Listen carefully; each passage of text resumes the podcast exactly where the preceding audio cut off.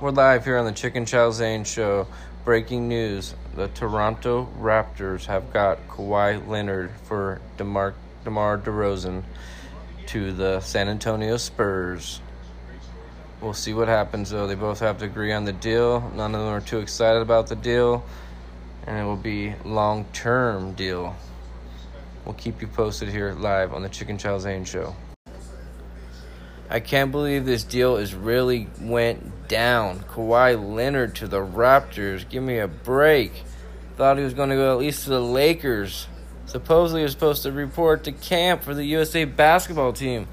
What is going on? So, do you guys think the Toronto Raptors will be better with Kawhi Leonard than not, than not having DeMar DeRozan? I believe they will be better. I still don't think they're going to get past Golden State. I think they're going to take it in the East. We'll see what's going to go down. The Spurs, not so good on their part, but at least they got something. Because if not, Kawhi was walking at the end of the, at the end of the season, for sure, to be a Laker.